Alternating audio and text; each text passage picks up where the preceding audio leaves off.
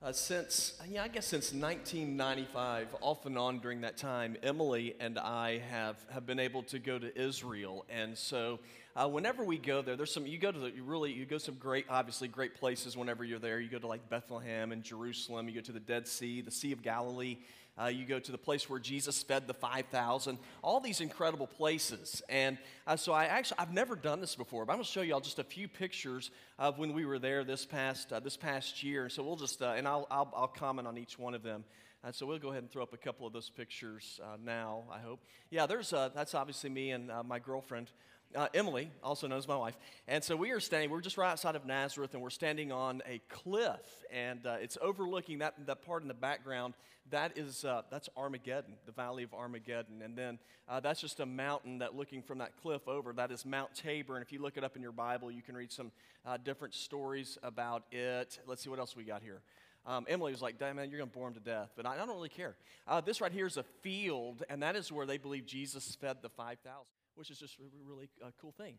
All right, that, that is the Jordan River. And uh, so there, uh, we had some people in our church this past year who were baptized. Um, and so that's where that have, that's where Jesus was baptized, right there in the Jordan River. And then uh, I took that picture, so I'm very proud of myself. And uh, that is actually from, that is the Dead Sea, uh, right out there, just an absolutely beautiful area. And then these last couple of pictures that we're going to show here. Oh yeah, this is a, this is from the uh, from the Garden of Gethsemane, from the Mount of Olives, and we are there's a big valley there, and that's uh, that gold uh, dome there is where the temple used to be, and that's in uh, of course in Jerusalem. And then this last picture is a picture of my dad teaching in the Garden of Gethsemane. And, and I wanted to, to end on that picture because if you look in your bulletin, you're going to see that that what we're talking about on the road to the resurrection is the road to the resurrection begins in the Garden of Gethsemane. And the Garden of Gethsemane is just, I mean, it's a place that I'm sure that you've probably heard about, but you might wonder, well, what is the significance for us? Well, this is where it all began the road to the resurrection. And of course, the resurrection is tremendously important to us because of what happened. I mean, Jesus went to the cross, he, he was hung on a cross, he died, he was placed in a grave, and then three days later, he came to life again. And, and that message right there is what gives believers hope because we believe that what happened to Jesus whenever he was raised from the dead, that that same power that raised Jesus from the dead is one day going to raise followers of Christ from the dead so that we can live forever in heaven. We're told in Romans 6 4, therefore we were buried with him by baptism into death in order that, just as Christ was raised from the dead by the glory of the Father, so we too may walk in a new way of life. Now, that's an incredible message when you really think about it. But, but here's what I believe happens to a lot of us, and myself included, and that is that we get so used to the message of Easter, so used to saying that Jesus, He lived, He died, and He rose again, that it, it, really, it really doesn't have any impact on us anymore. You know, it's like we're ordering something off of the menu at San Jose's, and it just we just do it by rote, and there's not there's not the power that's there, but according to what Scripture has to say. And so my hope is, as we are moving towards the resurrection, that we will begin to have a, a more of an appreciation and see the you know really just the the nuts and bolts that went with the journey and the road to the resurrection. And so today we're going to see that the road to the resurrection, it began in the Garden of Gethsemane. And my guess is that some of you are probably, you know, you're probably familiar with the Garden of Gethsemane, but when it comes down to it, you're like, well, I mean, I'm, I'm not real sure, though, of, of what the significance is of what took place there. And what took place there is it's where Jesus made a very important decision, and that decision was that he's going to go to the cross, but he made a very important decision that has impacted mankind. And so we're going to look at Jesus' journey here. I mean, we're going to look in Matthew chapter 26. So if you have your Bible and you want to look there, we'll look in Matthew chapter 26 and we're going to look in verse number 36. Now, as you're turning there, the Garden of Gethsemane, of course, you saw that picture where that gold dome was. We took it from the, from the garden area. It's on the, it's on the Mount of Olives. And so you were overlooking the, the Kidron Valley. And what had taken place in the verses before they actually got to the garden is Jesus had celebrated a Passover meal with his disciples. And of course, this part that we celebrate today, which is known as the Lord's Supper, or communion, or Eucharist. You might remember Jesus was with his disciples, and they were meeting in a home, and Jesus took the bread and he broke it, and he said, This is my body, which has been broken for you. And, and he was symbolizing to his disciples that he was getting ready to have his body broken for them on the cross. And then he took the wine and he said, This wine, it is, it is my blood which is being spilled or shed for you. And he was letting them know that he was going to spill his blood in order to make atonement for the sins of mankind. Now, this message for the disciples, it, it was a distressing message because they thought Jesus was going to crown himself king. But now he's telling them, I'm getting ready to go to the cross and I'm going to die like a common criminal. But it's in this story, and it's here in the Garden of Gethsemane where we see sort of a different side of Jesus. You know, instead of seeing him as, as, a, as a guy who is just like the, the Son of God, who's just simply going to go to the cross, he's going to die, and he's going to raise from the grave, what we're going to see in the garden is we are going to see the humanity of Jesus. And in looking at his humanity, we're going to see that, that Jesus was a man like us in that he experienced emotions like we did. And so, as we are on this road to the resurrection, I want us just simply to take a look at a few of the emotions that Jesus experienced in the garden. And the very first emotion I want us to see that he experienced was this. As, as we are moving towards the crucifixion, Jesus experienced agony from the very beginning as he's moving to the cross. If you look in verse 36, it says, Then Jesus came with them to a place called Gethsemane, and he told the disciples, Sit here while I go over there and pray. And taking along Peter and the two sons of Zebedee, he began to be sorrowful and deeply distressed. Then he said to them, My soul is swallowed up in sorrow to the point of death. Remain here and stay awake with me. Now, as Jesus is talking with his disciples and he's getting ready to pray. He's in the Garden of Gethsemane, which, by the way, is located on the Mount of Olives. Now, the name lets you know that there was a whole lot of olives there. There's a bunch of olive trees. Even to this day, there are olive trees all over the Mount of Olives. And uh, olives were very much a part, an important part of the economy of Israel during this time. Um, let, let, me share with you uh, what they would do. Farmers would go out and they would, they, would, they would shake or hit on the olive trees, and the ripe olives would fall down from the trees. And then they would gather them up and they would place them on this like uh, this, this stone slab, and there'd be a millstone that would run over the olives. And as they would run over the olives, of course, the juice would come out of the olives. And that, that olive oil uh, would, would be used for, for several different purposes. Uh, it could be used to, you know, for fuel, to light lamps. It was used for food purposes. It was, had medicinal qualities. They'd use it for medicine. Uh, of course, whenever they would anoint kings, they would use olive oil in order to do that. So there's a lot of different uses for, uh, for the olives. Now, you may say, well, that's interesting, but what's the point? Okay, so here's what's interesting to me. So Jesus is at the Garden of Gethsemane. That word Gethsemane, it means olive press. And so Jesus went to the olive press. Now, before you get the benefits and the power that comes from an olive, you first of all have to crush it in order to get the oil out of it. And so I do believe that it's symbolic that when Jesus went to the Garden of Gethsemane, you see, before we could ever get all of the quality and all the benefits out of the life of Jesus, Jesus, first of all, like those olives, had to be crushed. And so that's the significance of him being at the Garden of Gethsemane. Now, my hope is that we're not going to look at the resurrection and the story of the cross with too clinical of an eye uh, by removing the emotion out of this event. I mean, it's not like Jesus just went, went, to the, went to the cross like he was a robot. I mean, whenever Jesus went there, he is, he is a man. He understands and he feels emotion. Matter of fact, if you look in verse 37, as Jesus and his disciples were going off to pray, it says that Jesus became, started to become sorrowful and deeply distressed. And that phrase means to be pressed down. It means to be pressed down like you are in an olive press. It means to be pressed down so hard that you're experiencing suffering.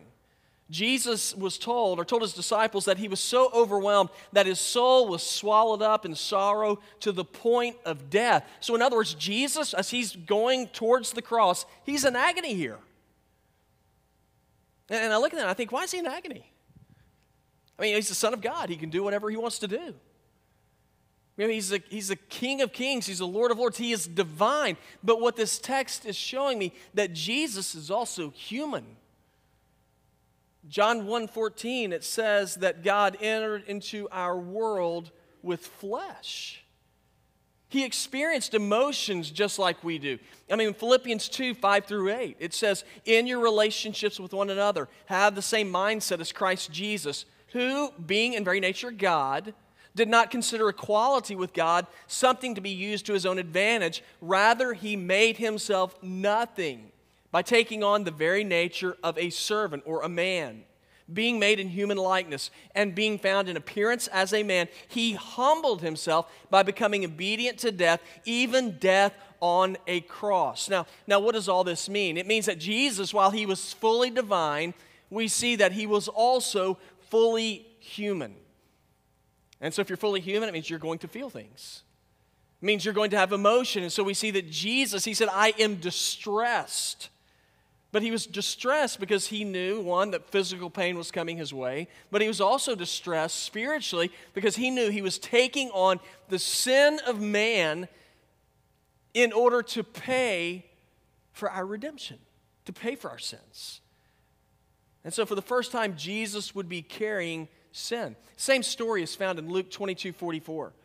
And we see there the incredible agony Jesus was in. It says, speaking of Jesus, being in anguish, he prayed more fervently, and his sweat became like drops of blood falling to the ground. That's agony.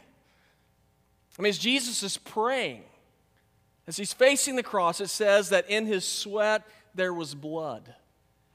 And, and, I thought about that and I began to wonder I was like, can, you know, can I really think of any times when I've seen somebody who is willing to undergo agony in order to bless somebody else's life? And I thought of several examples, but I, th- I thought of one in particular that I think a whole lot of us can identify with. That's childbirth. Uh, any of you are getting ready to have children, you might want to get up at this point and just leave. But I, I, I, thought about I thought about childbirth, and I remember whenever um, Emily had had our, our first child, since she had Hank. We were on the way to the hospital, and and Emily woke me up in the middle of the night, and it was scary. It was especially scary for me because I didn't I didn't know what was going on, and so you know, so I was trying to calm her down, and uh, so you know, she, she's like, I'm not feeling, I'm I'm kind of hurting here. And so we got in the car and we, you know, and I drove really fast and we got to the hospital. And, y'all, this hospital, it was way, know, we lived in, we lived just outside of Egypt um, in eastern North Carolina, there's nothing. I used to drive 10 miles to get gas. I'm not lying. Uh, from our house. And so we, we're nowhere in North Carolina, and we drive up to the emergency room, and there's a nurse standing outside the emergency room. And of course, we're in North Carolina, so of course, she's standing there smoking a cigarette. It's like 2 in the morning, and she's smoking, and she goes, Hey, honey, she said, Is this your first kid? I said, It is. She said, Just drop her off. It's going to be a long time. And so I, you know, I don't know. So I just, you know, Emily gets out of the car and I drive off and I look back and I just see a, you know, a haze of smoke and Emily, you know, going into the hospital. And uh, so I park my car and then I come in, but whenever I'm coming in, Emily is already having the baby. She has children really fast. Now, what I learned is that because she had them fast, there's a shot that they can give you before you have a baby that's known as an epidural. It is apparently it is like the nectar of the gods when you're going to have children. She didn't get to have that. And so it was horrible for me. And so I'm sitting there, and uh, you know, she's having that baby, and uh, man, it was it was scary, but she had it really fast. So the second kid, okay, here's my goal. So Glenn comes along. The second goes, whenever Glenn's born, uh, we're going to get to the hospital early. Well, again, it just she went into labor really fast again, and we get to the hospital, and you know, she has a kid again, just like that. She didn't get the shot. Okay, so that's not good. So then, you know, so then third time, Janie's coming along we're getting to the hospital early. And the doctor said, if, you don't, if your wife's not here early, you're going to deliver the baby. And I was like, no, that's not happening. And so before she went into labor, we got to the hospital. And it was great because she got, she, got that, she got that shot. But the problem was, for some reason, she went, right after she got the shot, she went into labor. And so before it kicked in, the epidural kicked in after Janie was born. so, so three times. You know, three times. I was in agony three times before any of our children were born. So all that stuff happened, but, but here's the deal. Now, all you ladies who've had children, you know this. Before there's ever life, there's agony, right? I mean, there, there is, there, there, there's pain that's associated with it. Now, on a much grander scale, Je- that's what Jesus did. Jesus endured the agony of the cross that we might have life. Hebrews 12, 2 says, Let us fix our eyes on him, the pioneer and perfecter of our faith, who for the joy set before him, what did he do? He endured the cross, he scorned its shame, and he sat down at the right hand of the throne of God. So understand that as we are moving to the, to the resurrection, or we're moving to the cross, uh, we have to understand Jesus, Jesus, there's the humanity of Jesus. Jesus had emotion. And he didn't just go to the cross like a robot. He went, he went, uh, he went fully God, but he also went as fully man, and he experienced agony. And we need to understand that and be appreciative of that. Then another emotion that, that Jesus had as he went to the cross is he experienced it was intensity. There's, there's a, an intensity with Jesus as he's moving towards the cross. In verse 39, it says, Going a little further, he fell face down and he prayed. Now, when it says he fell face down, this is what's interesting about Gethsemane. It means olive press. When he fell face down, what that phrase means, it means that he was crushed. When he fell face down, he was crushed to the ground because he is going to be carrying the weight of sin. He is being pressed like an olive. And so that's what the scripture is telling us. Verse 39 He fell face down, he prayed, My Father, if it is possible, let this cup pass from me. Yet not as I will, but as you will. Then he came to the disciples and found them sleeping. And he asked Peter, So you couldn't stay awake with me one hour? Stay awake and pray so that you won't enter into temptation. The spirit is willing, but the flesh is weak. It says, and again, a second time, he went away and he prayed, and he is crushed down to his knees again. He says, My father, if this cannot pass unless I drink it, your will be done.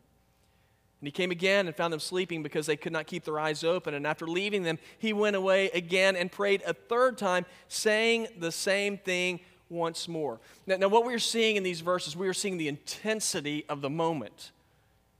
Jesus is experiencing it. He goes and he's praying to God, saying, Lord, if, if this cup can pass from me, let it happen. And, and it's such a burden on him that he's being crushed down into the ground because he understands he's going to be carrying the weight of man's sin on his shoulder. So, as he's experiencing and feeling this enormous pressure that he's going to be carrying, what does Jesus do? He begins to talk to God. Now, now why is he talking to God? Well, he's talking to God because, you know, whenever you ex- experience agony and whenever there's intensity in your life, there, there's one thing that we all want, and that we want relief. You know, if I'm going through pain, and I'm getting ready to face scary moments. What, I'm looking for is I am looking for somebody to give me relief from the pressure. That's what Jesus did. And if you look in verse 39, here's what he does He prays to him and says, God, if it's possible, let this cup pass from me. Now, now what is the cup? You know, I think I can get the general idea of it, but it's actually it's a metaphor. And in the prayer, Jesus recognized that, that God was getting ready to hand him a cup of judgment. Now, the Bible lets us know that God is a loving God. There's no doubt about it. But, there is a, but y'all, there's also another side of God, and that is He's a just God. You know, you really can't be loving if you're not just. And, and so we see that God is a just God. And whenever there's sin, whenever we break and move away from God, God says there will be justice, and I will judge. So, what does Jesus do? He says, Lord, I will take the cup. Now, this cup of judgment is mentioned in Psalm 75.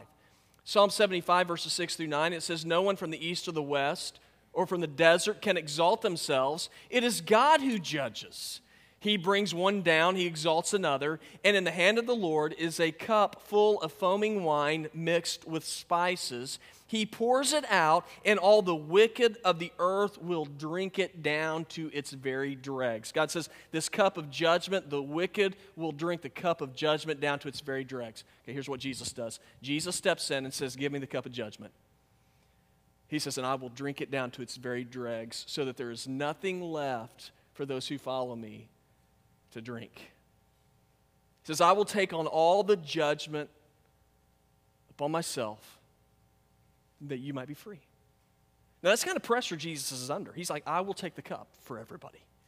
Now, how could he take the cup for everybody? It's because of who he is. Who is he? He's the perfect, the perfect Son of God who lived without sin, who could be the perfect sacrifice. We're told this in Scripture. 2 Corinthians 5:21 who made the one who did not know sin to be sin for us so that we might become the righteousness of God. Hebrews 10, 10 through 12 says, By this will of God, we've been sanctified to the offering of the body of Jesus Christ once for all. Every priest stands day after day ministering and offering the same sacrifices time after time, which can never take away sins. But this man, after offering one sacrifice for sins forever, sat down at the right hand of God. Now, if we're going to have freedom, what it was going to take was Jesus paying the price. So I look into our text. I see Jesus is, it's, it's, a very intense moment from him. He says, Lord, if this moment can pass for me, let it. God, if man can be redeemed in any other way, allow that to happen. Now, if, that's, if that was Jesus' thought process, then, then I get that. But then Jesus follows it up with a very important statement here. He says, But not my will, but as you will. And so, to fortify himself in what he was doing, we see that Jesus began to pray. He's calling out to God. In verse 42, verse 42, he goes back and he prays again. In verse number 44, he goes back, and we're told that he prayed the same thing again. And it's in the midst of all this intensity, what Jesus is doing is he's anchoring himself down in communication with God because he knows if I keep my eyes on God, then all the other stuff that I'm worried about, I can put that to the side and say, Lord, not my will, but what you want. And he goes back and he looks to the disciples. He said, Join with me in prayer. And what are they doing? They're sleeping. Now, it's easy to be real hard on them about sleeping, but, but in the book of Luke, it says that they had become exhausted because of sorrow. They're tired. When Jesus says, I'm going to die, they, they are shattered. And so they are sleepy. But Jesus hangs in there and he says, Listen, I want you to place your focus upon God because whenever you look to Him, regardless of what your circumstances are, it, it is so much easier for you not to, not to wander off and do your own thing and wander off with all the what ifs if you just simply keep your eyes on Jesus. Now, how good are you at doing that? Keeping your eyes on Jesus regardless of circumstances? You know, it doesn't, it doesn't take long for me to get distracted. Um, I, get, I can get distracted by just about anything. You know, I've, I've told the first service this morning, there'll be times we'll be, just, we'll be driving along down the road. And if we, if we go by, if we're happen to be driving out, and it's one of my, my friends, he's actually here, uh, Peb, Peb, whenever we, we're driving on the road, I, I, see a big field now, and instead of me looking at the road anymore, I'm looking over in the field wondering if there's any turkeys or deer you know, because not like I'm going to hunt there, you know, when I'm on my way to, you know, Atlanta, but I'm just curious. And so when that happens, I'll look over, and the next thing I know, my car, I, it's weird how when you drive, you you drift in the way you're looking. You know, I sat there and it's like, you keep your eyes on the road. Now, if I'm going to quit drifting, I need to keep my eyes on the road. If I'm going to quit drifting spiritually, I must, I, I've got to keep my eyes upon, upon God and what He says. Now, now, Jesus wanted to be ready for what was coming, so He said, I'm going to keep my eyes on you, Lord. Not what I will, but what you will. So, as, as we're moving to the resurrection, I understand that, that, that there's some things that are going on here. We understand that Jesus, He had emotion, just like you and me. And, and He was experiencing agony. And there's an intensity in this moment because it was so monumental. But then here's here's the last thing the last emotion I see that Jesus had as he's moving to the resurrection is this it's the most important one. He had resolve. Jesus had resolve as he's moving to the cross. And if you go back to verse, 30, verse 39, it says, Going a little further, he fell face down and prayed, My Father, if it's possible, let this cup pass from me. Yet not as I will, but as you will. And then in verse, uh, verses 45 and 46, it says, Then he came to the disciples and said to them, Are you still sleeping and resting? Look, the time is near. The Son of Man is being betrayed into the hands of sinners. Get up, let's go. My betrayer is near. Now, whenever I look at verse 39, it looks like Jesus is a reluctant participant in the, res- in the, in the crucifixion. It's like, Lord, if you can remove this cup from me, do it. Looks like he's, you know, he's like, hey, I'm not real interested in this. So if you can, let's just go ahead and just skip over this. Now, whenever I look at this text, what I see here, I, I see so much of the humanity of Jesus here. He had real feelings. And, and it's so easy to get, we just get so used to, yeah, Jesus died for me. Like it was no big deal to Jesus. That was a big deal. I mean, you read this text, Jesus is suffering here. He knows what's coming, he's experiencing this. He's getting ready to take the weight of the world upon his shoulders and for the first time to be separated from God. He knows that he's getting ready to go to the cross, where he is, before he ever gets to the cross, do you understand? Jesus was beaten within an inch of his life. And he knows it's coming. When he goes to the cross, after they make him carry his cross, and it just totally humiliated. They, they took nails and they, they mocked him. They spit in his face. They ripped his beard out. And they get nails and they, they drive him to his hands. They drive him to his feet. As he's going to the cross, they get, uh, they get thorns, a crown of thorns, and they jam him onto his head. As he's hanging onto the cross, they, they grab a spear and they ram it into his side. These are all the things that Jesus knows he's going to face. And he says, If this cup can pass from me, let it. I mean, do you understand that? I get it. But then we see the divinity of Jesus in the next statement. And Jesus knows all of this, and he says, But not my will, but yours. And Jesus wasn't just all talk. He's not saying, Yeah, I'm committed to what you want me to do, Lord. He's about action. You see the resolve of Jesus in verses 45 and 46. And this is an interesting verse. When you get down to 46, Jesus is talking to his disciples. He says, I'm getting ready to be, uh, be betrayed into the hands of sinners. And Jesus says, Get up, let's go. Now, I've always read, when I was a kid, I'd read that and I think, Jesus is trying to get out of Dodge. Hey, my, betrayer's coming. Let's get out of here. That, that's not what it means. You know what it means? It's game time. He said, Get up. My betrayer's here. It's time for me to fulfill my purpose. It wasn't, I'm running away. Now, you want to talk about somebody who has strength? You know, that's Jesus. Get up, let's go.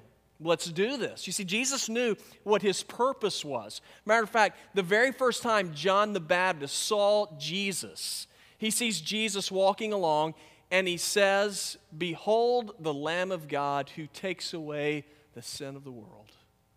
As Jesus is making his way to Jerusalem, getting ready to be arrested, in Luke 9:51 it says when the days were coming to a close for him to be taken up, he determined to journey to Jerusalem.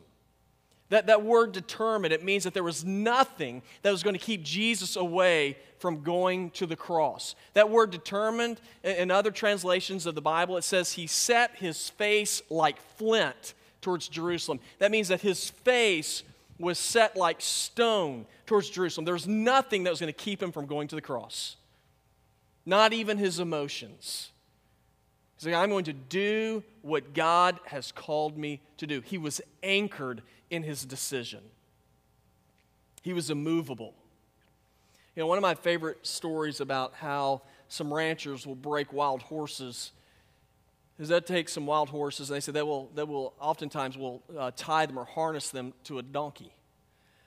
And then they'll just let him out of the pen. He said, rancher said, you'll watch him. That horse is, you know, he is bucking and going crazy. Yeah, he's yanking the donkey everywhere, trying to get away from him trying to kick him, whatever. He said, You'll watch them, they'll go over the horizon. You don't see him. He goes, I don't see him for a couple days. He goes, After a couple days, he goes, I'm sitting there and he goes, And I'll, I'll see, see them coming back. And he said, and The donkey's always in front.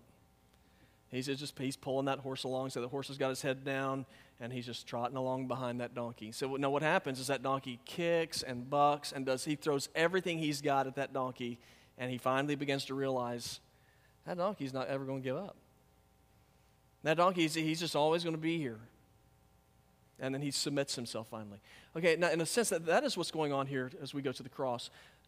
The world and the devil will throw everything, they, they threw everything at Jesus. They're like, they're like a wild horse. Bucking and braying and kicking out at Jesus, throwing agony and death and fear and everything they can think of at Jesus. But Jesus set his face. Jesus set his face towards the battle and he walked straight into it. You see that the battle is, is to the determined, it's not to the outraged. The battle is to the committed. It's not to the dramatic. And as you read the part of the road to the resurrection, this part of it, it looks like Jesus is being led to the slaughter here. You can read on. You just read on from Matthew 26. You'll see he is going to the slaughter. And he had emotion about that. It's not like he was passive and just like, yeah, I know what happens. No big deal. He's agony. He sweat drops of blood. There's intensity that's there. But he was resolved. Now, when Jesus went to the cross, he went to the cross as the Lamb of God. But here's some of the good news, and over the next few weeks, we're going to see that when Jesus went to the cross, he went as a lamb, but we're going to see that he will emerge as the lion. He goes as a lamb, he comes out as the lion. And that's why he went to the cross, because he knows, he knew victory would come through him. So as we move to Easter, y'all, it's not just some, of, some little story that we tell every year.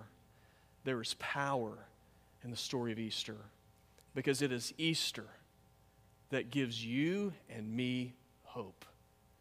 Jesus conquered death and destroyed the power of sin for those who will call on the name of Jesus. And so, what we must figure out is will we call on the name of Jesus? Will we follow Jesus? Because there is only victory in him.